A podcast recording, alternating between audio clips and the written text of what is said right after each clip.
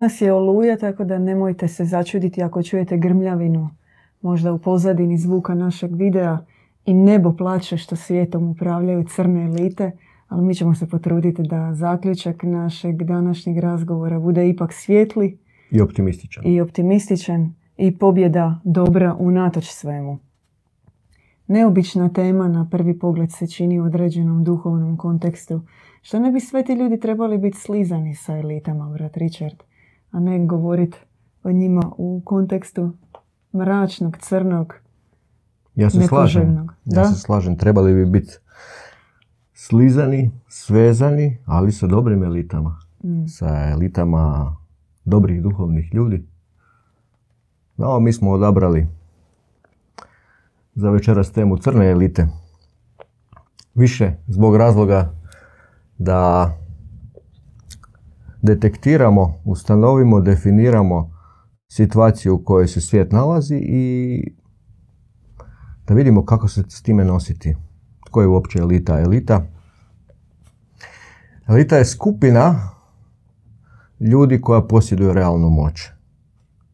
A crna elita očigledno posjeduje crnu moć upravljanja čovječanstvom, maltretiranja, upravljanja naravno na nehuman, crni način. I tko u stvari predstavlja crnu elitu danas na zemlji, dobro je pitanje, i mi nećemo kopirati Davida Icka i Balkan Info ići nabrajati bankarske obitelji, aristokratske obitelji koji se međusobno druže i na nekim svojim magijskim ritualima piju krv maloj djeci, kako oni kažu. Već ćemo pogledati dublje u cijelu priču i vidjeti ko stoji iza svega toga. Po nama i po našoj objavi iza crnih elita, onih koji na zemlji imaju realnu moć, stoji sam Lucifer, šeitan, Ahriman, kako god ga zvali, Satana. I ima naravno svoju hijerarhiju crnih zloduha koji upravljaju kroz astralnu dimenziju, i na nižim razinama imaju one na zemlji koji su posvećeni u njihov crni okultizam. I onda imamo, to su, nećemo nabrati, ni ne znamo točno, njih ne možeš realno naći u mainstream medijima, i svi takozvani teoretičari zavjere, namjerno kažemo takozvani jer je taj pojam, pretpostavljam svima nama koji nas gledate, poprilično jasan zašto je sklepan. Postoje zavjera oduvijek, otkad je čovječanstva, i sad teorija zavjere kao pojam etiketiranja je novijeg datuma i ima cilj, naravno, da izopći čovjeka, da ga etiketira, da se podijeli čovječanstvo na one koji misle svojom glavom, pa i se etiketira kao teoretičare zavjere, i one ostale. Ako misliš svojom glavom, ti si izopćen, i tu se naravno koristi mehanizam gdje se cilja na onu osnovnu ljudsku potrebu socijalizacije, biti zbližen, povezan sa drugima. Ko će se toga odreći, u smislu ti riskiraš, ako previše propituješ šta se tu zbiva, ti riskiraš biti izopćen. I to je već onaj prvi korak kako se crne elite rješavaju, odnosno ušutkaju onaj prvi krug ljudi koji bi se pobunili na nepravdu. Ako idemo dublje gledati tko zaista čini te crne elite, odnosno, pardon, na nižu razinu hijerarhije, može se reći da svaki činovnik neke tajne službe, neke zemlje u svijetu na nekoj višoj poziciji je dio cijelog tog crnog sustava ili onaj menadžer u farmaceutskoj tvrtki XDO koji svjesno odlučuje i zna da neki lijek će činiti štetu ljudima, ali svjesno potpisuje tamo da se on ipak plasira na tržište i da putem određenog lobija u Svjetskoj zdravstvenoj organizaciji, lokalnim agencijama za lijekove dobije odobrenje. Tehnika koja funkcionira i koristi se desetljećima. I takvi koji sudjeluju u tome na višim razinama hijerarhija unutar određenih korporacija, isto se može reći su dio crne elite, ali ako stavimo samog Lucifera na vrh piramide, oni su nekakvi mali kotačići dolje na dnu. Ali kroz to što oni svjesno čine, oni su u zavjetu sa samim Sotonom i oni su dio tog projekta.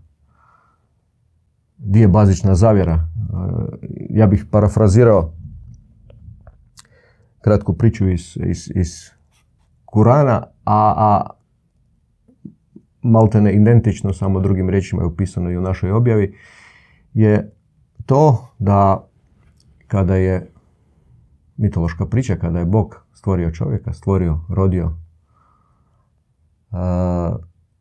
pozvao je sve anđele da mu se poklone i svi su mu se poklonili osim najstarijeg Lucifera, koji se zainatio i rekao da će iskušavati i do zadnjeg čovjeka, kako ne bi dokazao da on u stvari uopće nije vrijedan da mu se pokloni.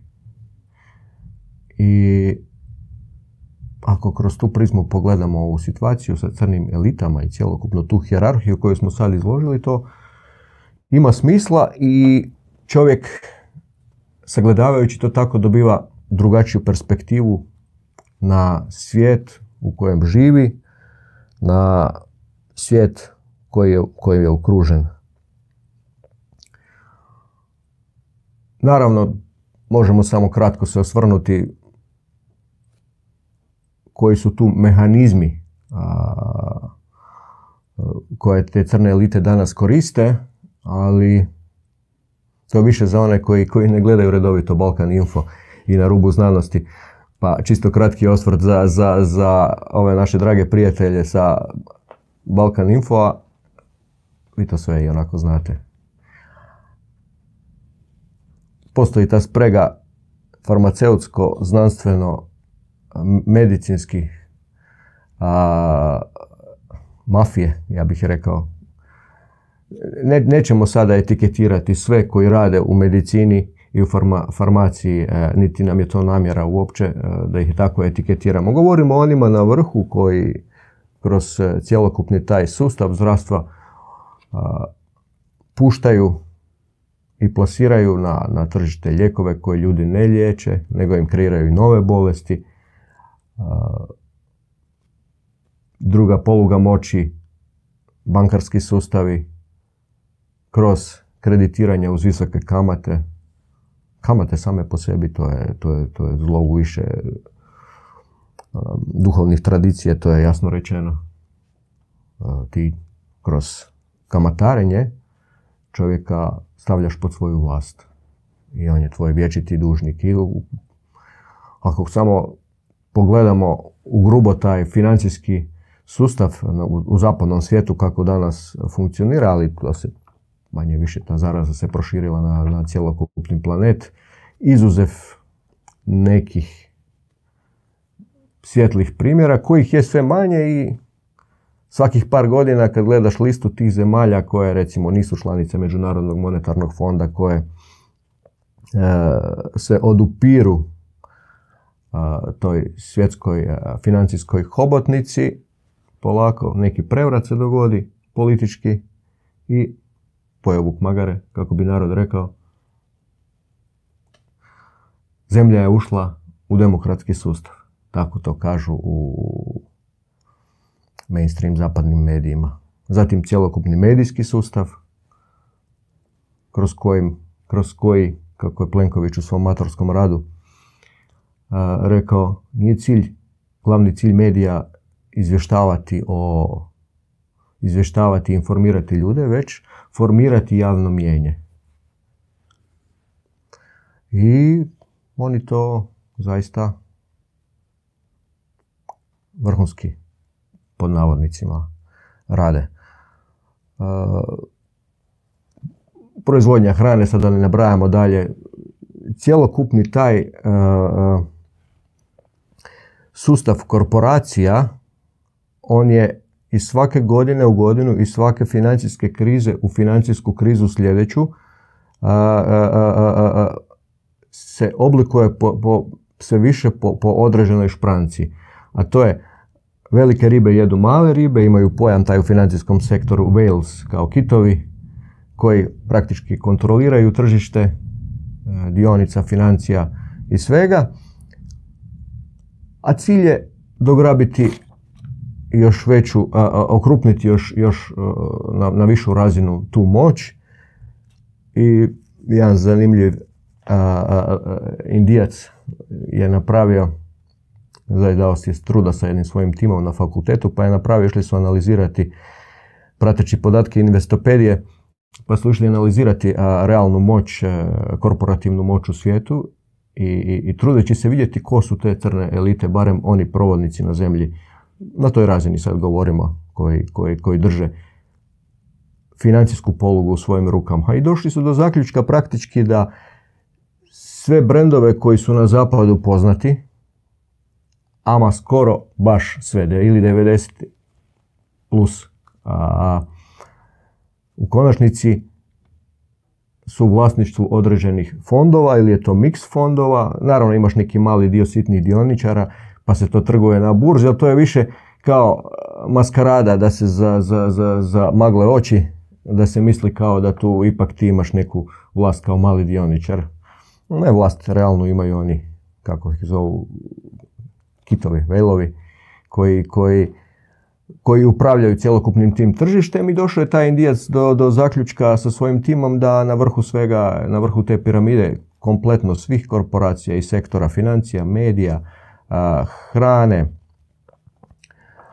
farmacije, nalazi se jedan fond BlackRock i Vanguard iznad njega, di tu sad se staje trak i više ne možeš vidjeti ko su stvarni vlasnici tog fonda na vrhu Vanguarda.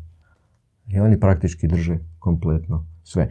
I sad ako gledaš, svaka kriza koja se dogodi, primjerice evo sada ulazimo, već smo ušli u jednu veliku financijsku krizu, ima iz njihove perspektive gledano za cilj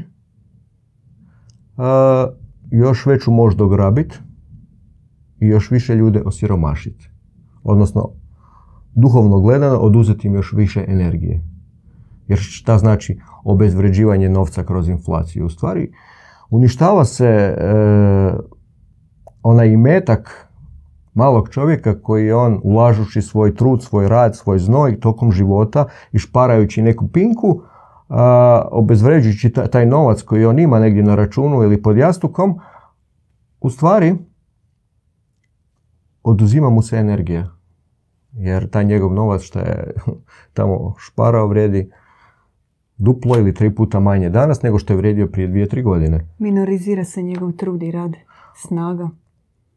S jedne strane. S druge strane, metafizički gledano, oduzima mu se energija, crpi mu se životna snaga, uzima se njemu i kroz ovakve mehanizme i poluge te crne elite i njihove vlasti, ona ide u ruke pojedinaca u stvari.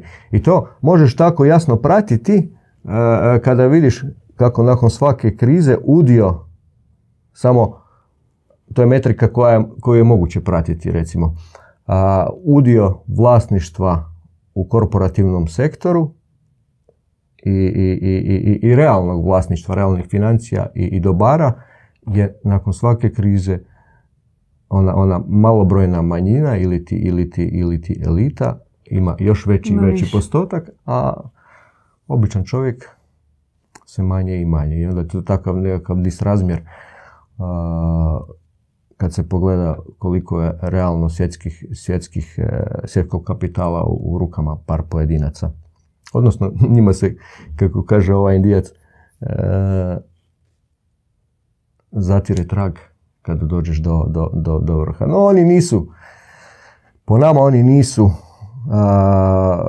glavni, kako smo spomenuli, oni su samo jedna od nekakvih niže rangiranih struktura u toj piramidalnoj hijerarhiji. Puno iznad njih nalaze se okultisti. Oni koji se bave crnom duhovnošću i oni koji znaju za koga rade, za samog Lucifera, oni koji ili su došli tako tu na zemlju kao demonizirane duše svjesno, ili su tu sklopili zavjete, sad to je od slučaja do slučaja, i oni izvode i crne rituale, bave se crnom magijom i utječu i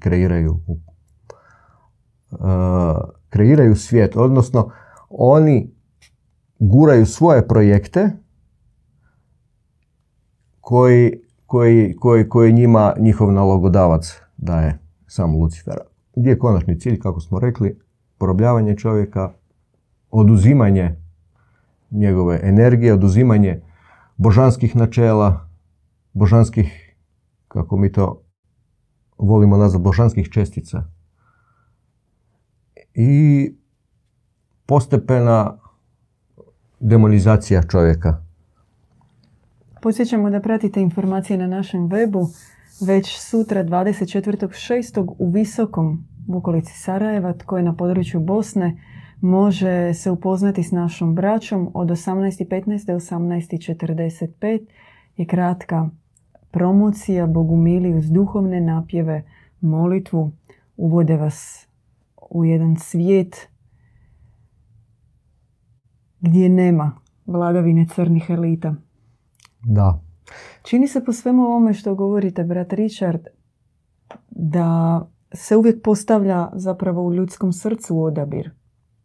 Koliko ćeš biti dio sustava kojim upravljaju crne elite, koliko ćeš ga pothranjivati, u kojoj mjeri ti sam ćeš pristati na određene zahtjeve, nemoralne ponude i u toj mjeri sklopiti zavjet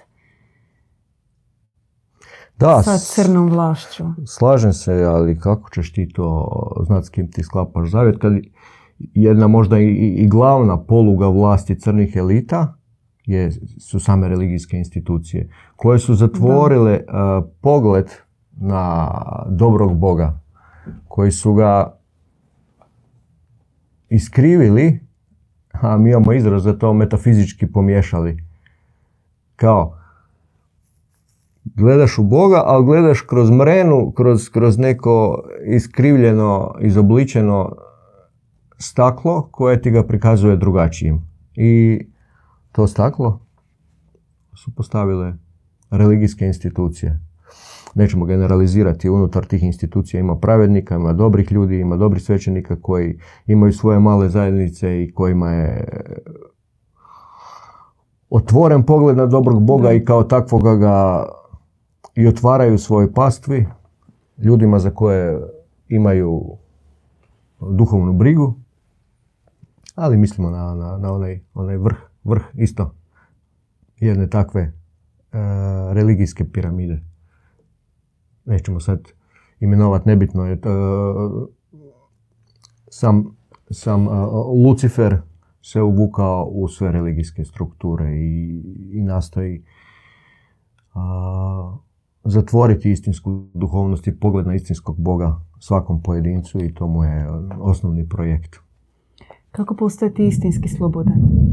Jer čini se po svemu sudeći, kada pogledamo svijet oko nas koji nas okružuje, vladavinu moćnika, da se jako teško osloboditi iz takvog sustava. No, ne možeš se osloboditi ako uopće ne uvidiš to. Moraš prvo detektirati i uvidjeti da je to stvarnost. mora ti se to otvoriti. Neće ti se otvoriti dubina toga ako se hraniš tamo i pretplaćen si na svaku sljedeću emisiju Balkan Info. Otvorit će ti se, ti ćeš, ako povjeraš u to sve tamo, ti ćeš imati nekakvu perspektivu. Ali po nama to je dosta površno i opasno s jedne strane. Zato što slušajući to sve tamo ili čitajući Davida Icke, on govori istinite stvari, nije to sporno uopće, ali slušajući to ti nekako nemaš, ne nudi se rješenje i samim time ulaziš u možda i nesvjesno, ali u dublju razinu straha od svega toga i osjećaj nemoći, kao da se još i paraliziraš. Ja osobno, kad sam se davno prije upoznavanja sa bogumilstvom susreo sa knjigama Davida Icke, ja sam bio u šoku, imalo mi je to sve smisla i rezoniralo mi je, ali nije bilo one ključne supstance u tome svemu, ona informacija kako iz toga izaći. A čak i te informacije su plasirane na način da iza toga ti osjetiš da taj čovjek nema pravo rješenje. Inače bi ono bilo utkano u te informacije. Kao primjerice, kada o istim stvarima čitamo iz knjiga naših objava, koje su otvorene djedu Ivanu, ti to čitaš, iste teške stvari koje evo, teško je izgovoriti, ali primjerice da okultisti na vrhu zemaljske hijerarhije crnih elita u svojim određenim ritualima koriste i krv djece, žrtvuju malu djecu. To je uopće teško pojmiti da se to događa.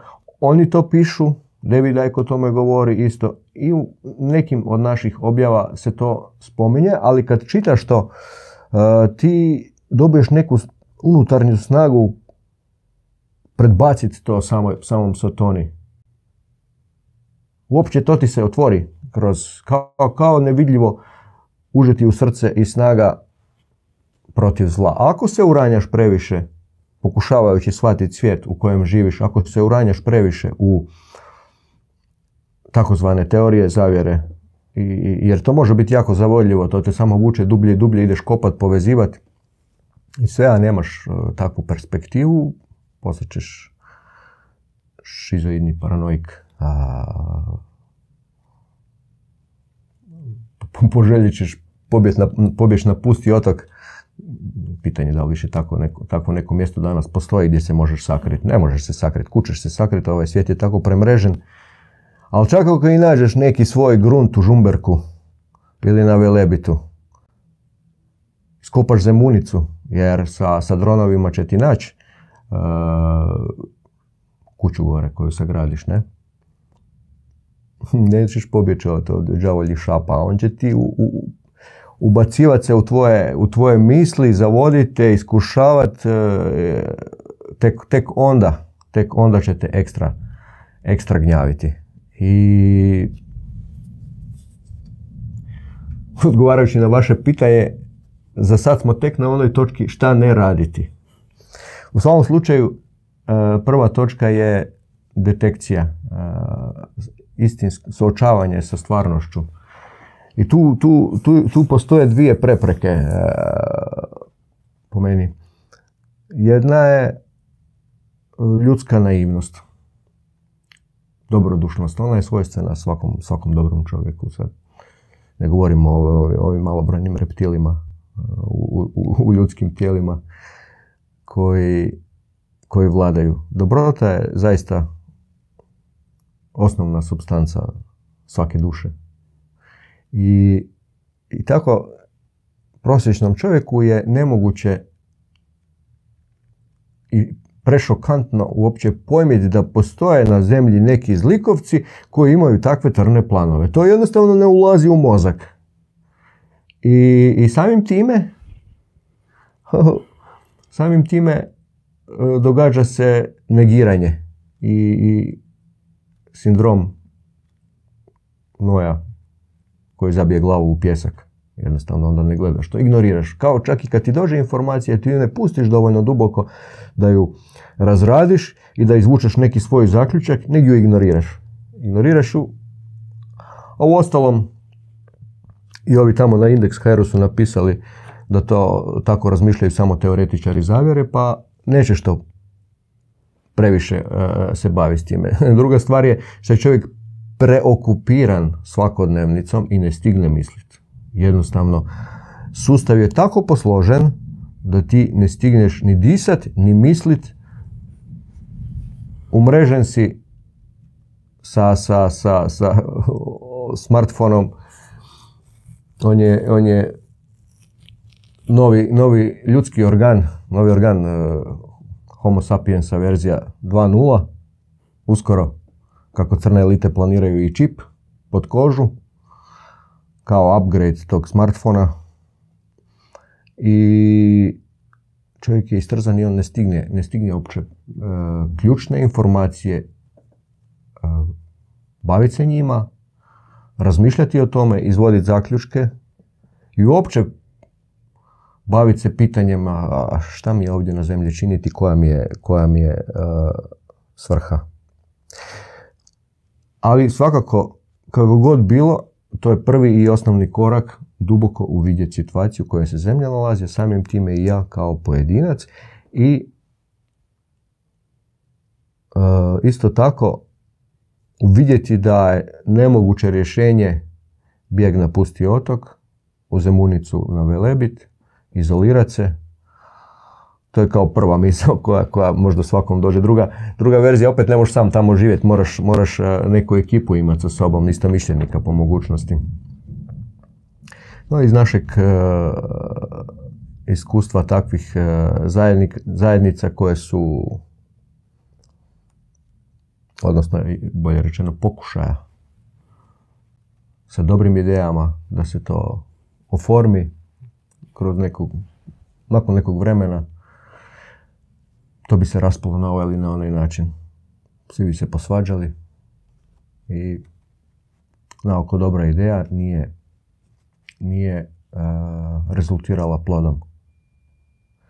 I postavlja se pitanje ključno zašto, ako to već tako ne ide, zašto ne ide i šta ide i šta će funkcionirati. Pa ne ide zato što nema Boga u tome. Ti ne možeš se zaštititi na zemlji nigdje od tih krakova crne hobotnice sa Luciferom na vrhu svojim snagama ili snagama svoje ekipe. Ne ide. To su, naši mišići su ograničene moći i naša izdržljivost isto tako ima neki svoj kratki vijek i mogućnosti. Moraš sklopiti zavjet sa dobrim Bogom. S onim čija je moć i snaga iznad snage tame, iznad ovih crnih elita. Jer jedino ti on može pomoći. Kako će ti pomoći neko ko je slab koji ti?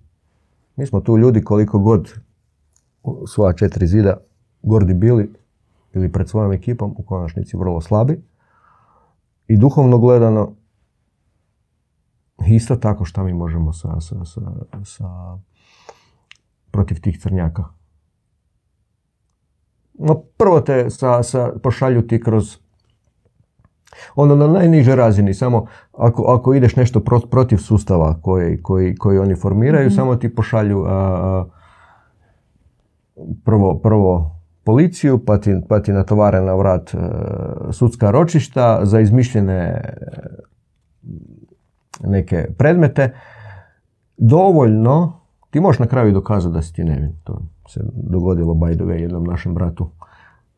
Ali 20 godina oni će tebi sisat svu snagu, dižeš se uč po sudovima i to ne ide. Zavjet sa dobrim Bogom kao prvi, odnosno drugi korak nakon detekcije, zavjet sa dobrim Bogom, s onim koji ima apsolutnu moć, apsolutno u smislu nad tim crnim elitama. Naravno, on neće imati moć nas iščupati iz tog kaveza ako ga mi ne izazovemo, ako mi ne damo svoju suglasnost, svoj pristanak i s njim ne sklopimo zavjet. Jer sama činjenica što smo mi tu u tom sustavu tako zarobljeni je u stvari rezultat našeg prijašnjeg zavjeta sa tamom, kojeg se možda i ne sjećamo, možda nismo bili ni svjesni koje su posljedice naših odabira. Ali to je tako. Istina nije tu da bi bila lijepa.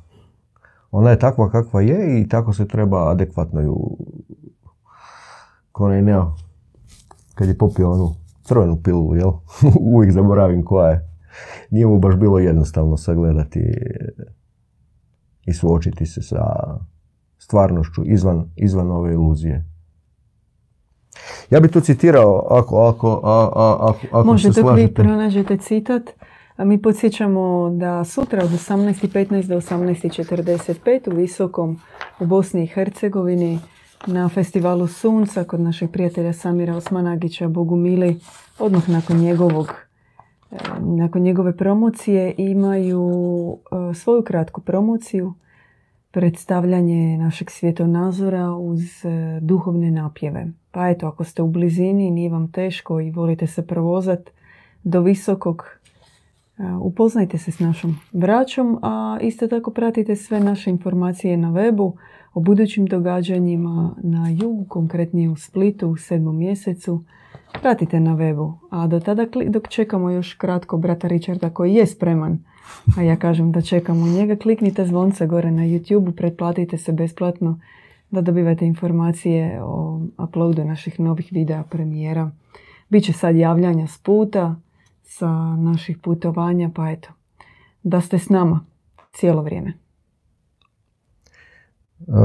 Pročitao bih jedan odlomak iz objave gdje dobri Bog govori i obraća se nama ljudima, onima koji spadamo, koji nismo dio ove crne elite, normalnim, dobrim ljudima, dobrima u srcu, u dubini, svi smo dobri. Trčite za zemaljskim blagom, užicima i nasladama vrijednim prijezira, a nebo vam nudi istinsko blago. U usporedbi sa duhovnim darovima, užici su jadno nečist. Paučina ispletena u napuštenoj štali, punoj zlih duhova. To u stvari, s jedne strane je i potresno, ali to govori kako crne elite na duhovnoj razini uspijevaju upravljati čovjekom. I oni se oslanjaju na jednu činjenicu, a to je zaborav božanskog porijekla. Dolaskom našim na zemlju mi smo dali suglasnost da prođemo određenu adaptaciju i tu se dogodio i zaborav zašto smo došli, otkud smo došli i tko smo mi uopće. Ja tu dobivaš sliku o sebi koju ti plasiraju kroz roditelje, rod, profesore u školi ili vrle mislioce poput Hararija, kak se kaže? Harari. Kad kaže da čovjek, možda i ne kaže tim riječima, ali se slušajući ga može to iščitati, čovjek je vrijedan prezira. Prezira jer treba ga kontrolirati, on je divlja životinja, njim vladaju nagoni i naravno tu se aludira ko je taj koji treba upravljati odmah i kojega treba nadzirati. I on je naravno savjetnik jednog od onih činovnika na višoj razini zemaljske hijerarhije crnih elita. Po nama.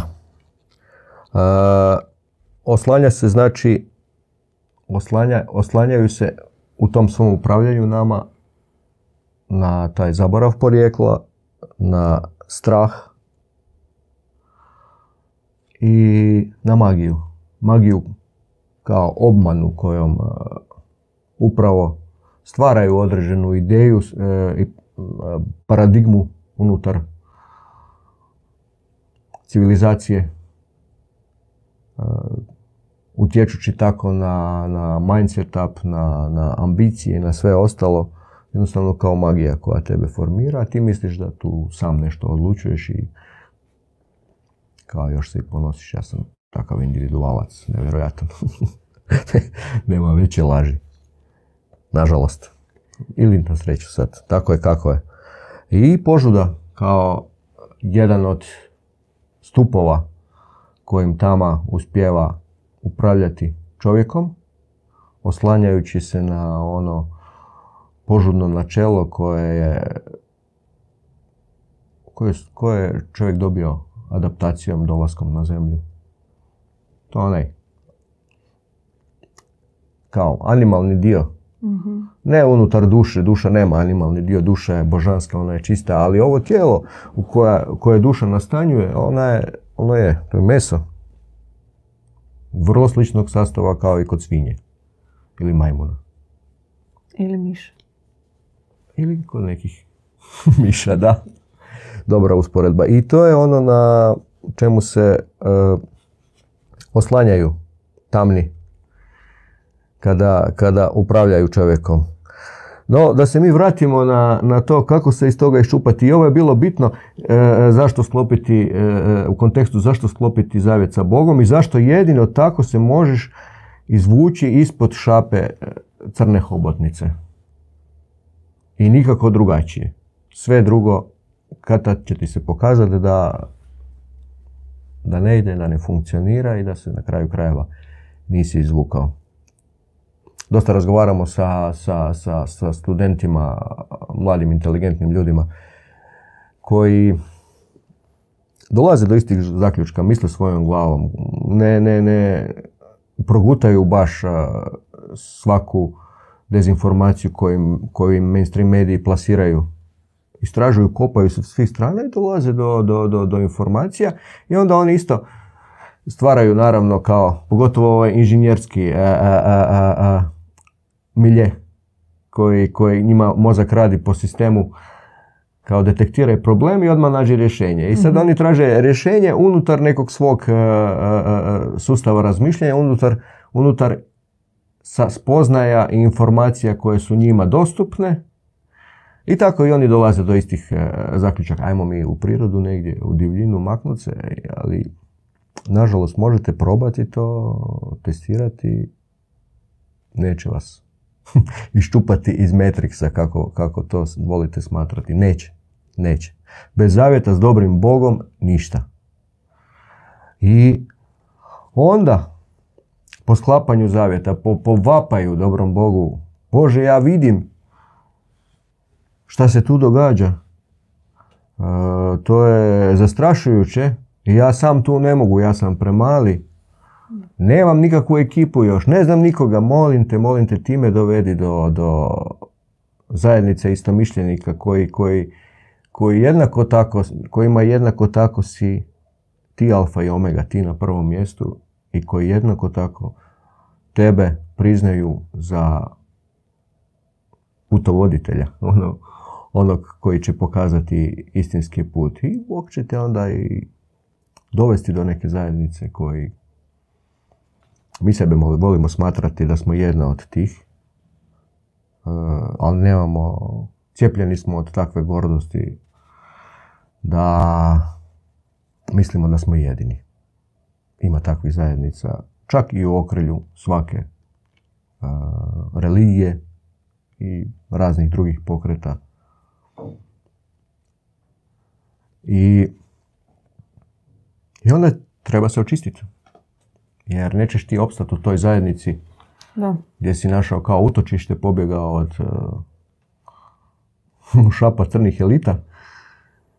A ako se ne očistiš, ti oni zavjeti sa tamom koji su sklopljeni puno puta, upgradeani, oni su tu, prisutni i dalje, ti si ih donio sa sobom, vučeš ih ko onaj crni rep kroz koji ti dolazi i dalje supstanca tame, koja se pak očituje u obliku određenih primisli, obsesija, požude, čega god. I kroz taj crni rep i dalje tama tebe cima i upravlja s tobom. I tu treba odsjeći taj rep.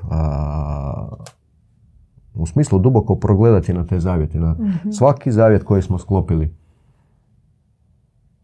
I ne možeš ti to, opet razgovarajući sa studentima, inženjerima, vrlo inteligentnim ljudima, oni su došli do sličnoga, ali kao pokušavaju to svojim snagama. I racionalno, to, da? Racionalno, a idu racionalno analizirati, slušaju i napunjeni su filozofijom Jordana Petersona.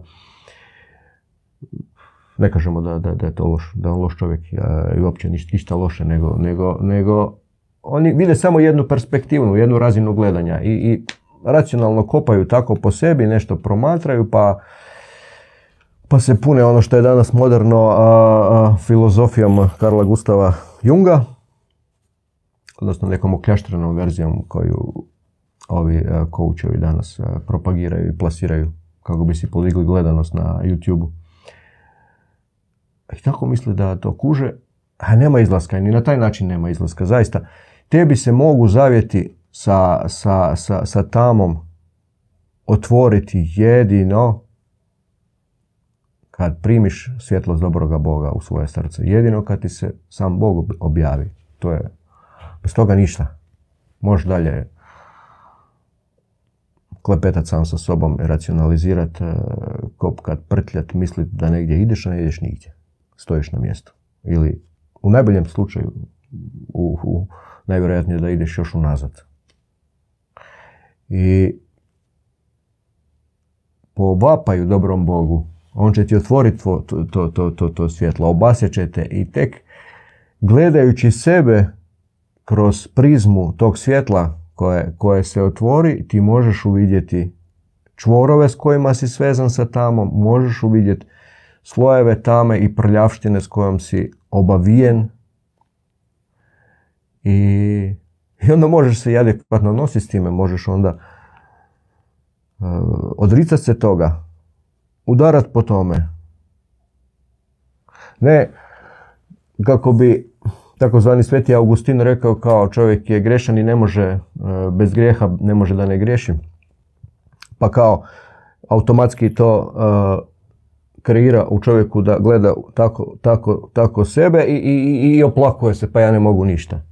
Ne, nego pobunit se na to, jer svaki taj čin, svaki taj zavjet sa zlom, svaki taj čin koji je prethodio tom zavjetu kada smo mi to sklopili, primjerice, evo, da ne budemo preapstraktni, možda imao si vršnjaka koji je već bio posveđen u krađu po dućanima, bio je dio neke grupice onih delikventnih, a takvi delikventni u stvari kao budu popularni, pa i ti si htio biti popularan, a htio si i neku stvar iz dućana za koju nemaš novaca i nekako on te inicirao u tu prvu krađu i koliko god ti savjest iznutra vrištala, ne, to, ako si to učinio, a ne znam ko to od nas i nije, u manjoj ili većoj mjeri, i ako se uspiješ prisjetiti tog trenutka kada se to dogodilo, možeš se sjetiti da vrlo neugodnog osjećaja di nešto u tebe ulazi. I to je opis tog sklapanja zavjeta. I svaki takav, a imamo ih na stotine, moguće je uvidjeti jedino kroz prizmu svjetlosti koju nam otvara objava dobrog Boga, koji pak prethodi, naravno, naš vapaj za pomoć. Htjeli ste nešto reći? Ne, htjela sam reći da smo se polako približili. Već? Da. Crne elite su nas uvukle u svoju priču. No, naravno, brat Richard, mi smo 45 minuta u eteru, govorimo o crnim elitama i ropstvu, o sustavu mračne tamne vlasti koji se događa koji na uštrb čovjeka, gdje je čovjek nevažan u cijelom priči u smislu baterije koja pothranjuje cijeli sustav. I zapravo sada nekako na kraju nas zanima kakav je pogled iz bogumilske perspektive na čovjeka. Što je čovjek zapravo u suštini? Čovjek je dobri anđeo, nebesnik i prekrasna duša, unikat. Svaki pojedinac je unikat, ima svoj otisak duše u Božjem srcu. I to je njegov original. I on je, koliko god čovjek nisko pao prema našoj objavi, on ostaje u dubini netaknut. To je, na toj dubini je takav koncentrat svjetlosti, gdje đavo kako god operirao svojim vrađbinama, ne uspijeva, tamo mu previše svjetli i njega zamuti i tamo ne može prodreti jednostavno. Mm-hmm. Pa čak i kod onog ubojice koji se možda našao isto tako u nekoj situaciji i sklopio zavjet kroz ubojstvo i sve mu se zamračilo i na oči gled, sad ti njega gledaš kakav anđeo. Kloni ga se, čelava glava, mrkog pogleda, takvog destruktivnog duha, da samo pogledam već slomi čovjeka i gdje tu anđeo u njemu. Pa ipak, kad bi nam bilo otvoreno i kada bismo poželjeli taj dar da uvidimo dubinu u svakom čovjeku, mogli bismo uvidjeti čak i u takvome njegov original, ono što se krije iza. I tu bih poentirao u stvari u kontekstu kako se nositi i kako voditi osobnu bitku, kako se iščupati ispod vlasti crnih elita.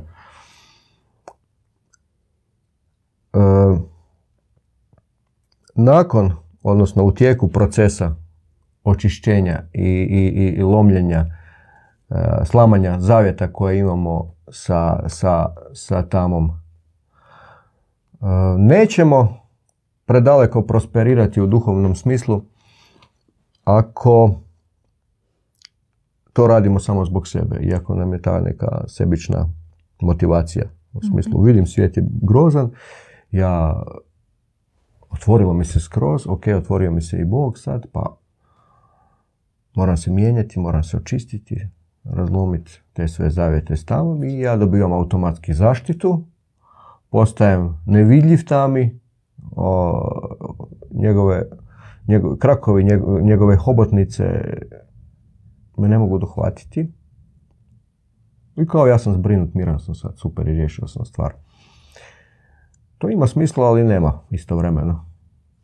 Jer ako ti se zaista otvorio dobri Bog, a i ako si uspio pogledati na sebe kroz njegove oči, onda nužno će ti se otvoriti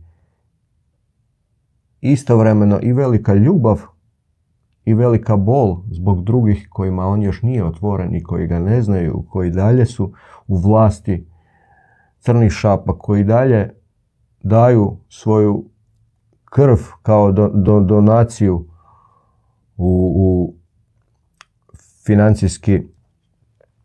financijski centar moći kroz otplaćivanje kredita. I tebi će srce vapiti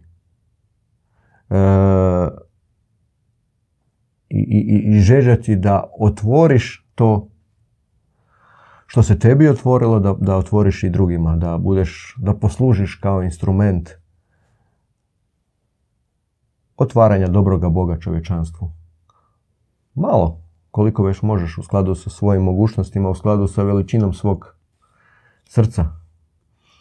I da se vratim na onu priču s kojom sam želio poentirati, vezano za onog zatvorenika, ubojicu. Otvaranje dobroga Boga drugim ljudima moguće je jedino kroz takav svjetli pogled. Da bi uopće mogao dotaknuti nečije srce. Tko je obavijeno tamom, čovjek je u svom Matrixu. Kao u podprogramu unutar velikog crnog programa. Kako to zovu New Ageri, moj svemir. I on je tamo zarobljen, on tamo, kako ćeš ti tamo doprijeti. A vidiš u čemu je, srce te boli, plače i želiš i njemu otvoriti. I upravo taj dar, jer to je jedino dar, ne možeš to sam nekako, šta ja znam, izvježbati. Dar svjetlog pogleda, dar vidjeti anđela u čovjeku. I jedino to može toj duši kojoj želiš pomoći, jedino to može zaista pomoći. Jer ti onda svojim pogledom kao da prodireš kroz one tamne slojeve. Barem na trenutak djeluješ kao onaj laser koji reže i uništava ispred sebe sve one tamne barijere i osvjetljavaš kao pojačalo onaj izvorni original unutar čovjeka. Onaj anđelski otisak unutar čovjeka, onaj anđelski lik. I on obasjan tim svjetlom koje je došlo kroz tvoj pogled, na trenutak zasjaji, zasvjetli i sam to osjeti i samo mu se može spustiti božanska objava nakon toga. I to je ono što bih osobno za kraj kao poantu htio podijeliti. Poželite to, zažeđajte, zavapite dobrom Bogu, zamolite ga da vam da taj dar, jer on danas traži upravo one koji mogu i koji žele buditi druge ljude. Da se preciznije izrazimo, one kroz koje on može djelovati u procesu buđenja. Traži apostole novoga doba, jer to je jedini ispravan način borbe sa crnom elitom. Možeš ih maknuti tako sa zemaljske kugle i sa zemaljske površine širenjem dobra. Šta tamo postoje ideje, kako ta tema ponese, nevjerojatno. Postoje ideje, slušali smo kod naših ratnih veterana, snajperista, kao ajmo mi, dečki, da ponovo oformimo jednu brigadu, pa ono, napravimo listu ključnih. Po kratkom postupku riješimo. Po kratkom postupku, a neće biti ništa tamo od onog jednoga, neću sad imenovat, od njegove glave, kad nestane, doće 3 nove još gore. Ne možeš sa zlim boriti zlom supstancom. To ne ide. Samo ćeš pothraniti i nahraniti to zlo i izvor zla. Ali fokus na dobro i uzeti štit dobrote i dobroga Boga na sebe nas štiti od šape crnih elita. Dobra vijest, dobri pogled na čovjeka. Poslušajte uživo sutra. Ako ste u Visokom, u Bosni i Hercegovini, između 18:15 i 18:45, naša braća uz duhovne napjeve, približavanje bogumilskog svjetonazora otvaraju riznicu dobroga Boga. Do našeg sljedećeg susreta uživo, topli pozdrav. Mir s vama.